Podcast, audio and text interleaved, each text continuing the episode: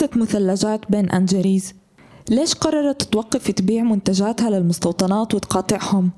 شو أهمية هيك قرار؟ شو هن المستوطنات والمستوطنين والاستيطان وكيف بيأثر على الفلسطينيين؟ معكم هدى ناصر من بودكاست على نار يلا نبدأ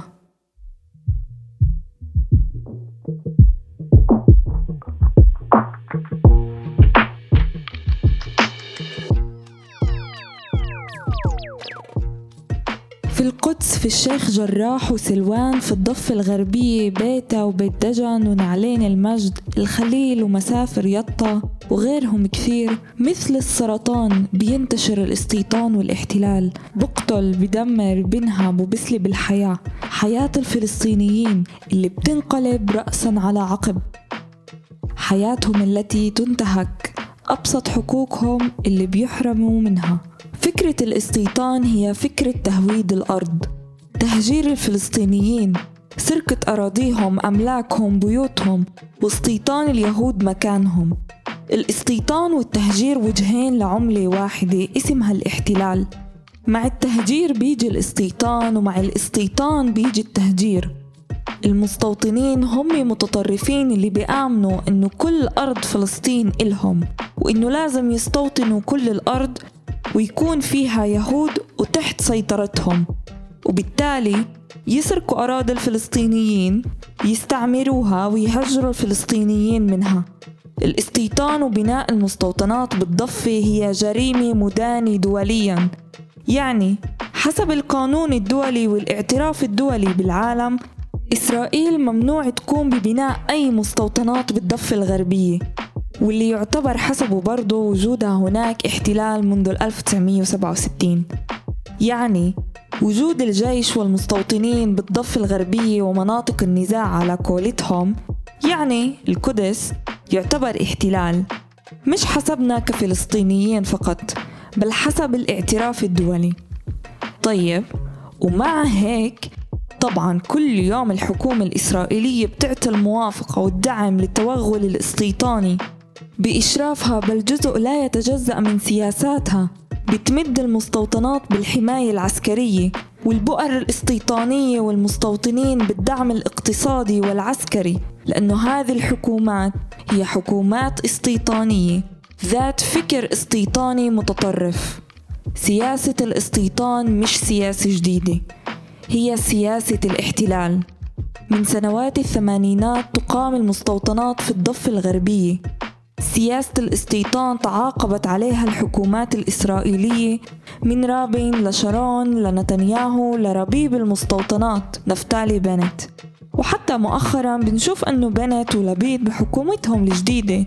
بشراكة القائمة الموحدة ومنصور عباس بيوافقوا على بناء 40 مستوطنة جديدة بالضفة الغربية. الإستيطان في الضفة الغربية هو سرطان خبيث. بيكبر شوي شوي. بيلتهم أراضي الفلسطينيين زيتونهم وأشجارهم مصدر دخلهم بيوتهم بضيق عليهم طلعتهم وفوتتهم على بلدانهم بغلق شوارعهم وبخطف أرواحهم. ممكن مستوطن يقرر أنه بده يسكن بأرض مش أرضه. وملك للفلسطينيين ويقرر أنه بده ياخذها هيك. خاوة. طيب وبتحكوا كيف بقدر ياخذها هيك؟ بقولكم لأنه في وراه جيش والحكومة هي حكومة داعمة بتوفر لهذا المستوطن ونزعاته كل الحماية. فعشان هذا المستوطن ينعم بالأمن والأمان الجيش بيحدد وبيعتقل وبيصيب وبقتل أي شخص بيعترض أو بيحاول يعترض على الموضوع.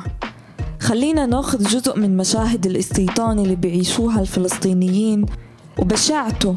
وأثروا عليهم. تعالوا نحكي عن أحدث البؤر الاستيطانية في الضفة الغربية. مستوطنة أفيتار المقامة على جبل صبيح.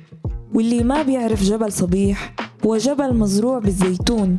تعود غالبية أراضيه لسكان قرية بيتا المقابلة للجبل. بشهر خمسة والكل منشغل بالأحداث اللي صارت بالبلاد مستوطن بيجي على الجبل هيك قرر يحط خيمة. وبعده الخيمة تحولت لجرافان. وخلال أسبوع الجرافانات تحولت لأربعين وحدة سكنية. بيتا بتحارب الاستيطان منذ الثمانينات والمحاولات المتكررة للاستيلاء على جبل صبيح سرقته والاستيطان فيه. بس حتى هالمرة الاستيطان غير لأنه مدعوم بشكل منقطع النظير من الحكومة وجيشها. بس حراس الجبل ما سكتوا عن سرقة جبلهم. كل مرة بيتا كانت تخرج رافضة لاستيطان جبلها. مدرك منيح شو يعني استيطان الجبل؟ أولا سرقة أراضي مزروعة بأشجار الزيتون ومصدر دخل كثير من عائلات بالقرية.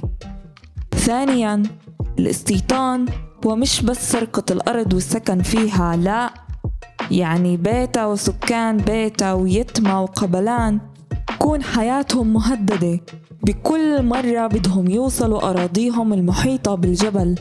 وإذا وصلت أصلا أرضك أنت بتكون معرض للخطر لأنه المستوطنين أنفسهم بيكونوا مسلحين.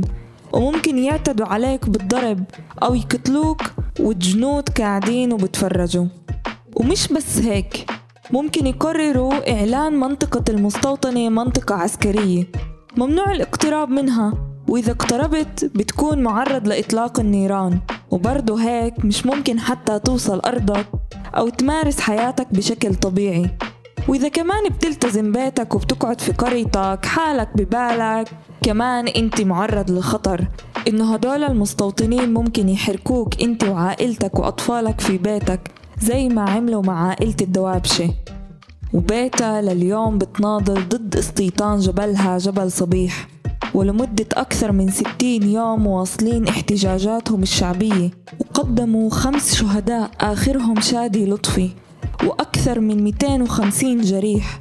والكثير من المعتقلين. بس عن هالجبل ما بنزيح. كنا معكم من على نار بودكاست تطوعي بيهدف لطرح قضايا ومواضيع بتهمنا بقالب جديد ومختلف.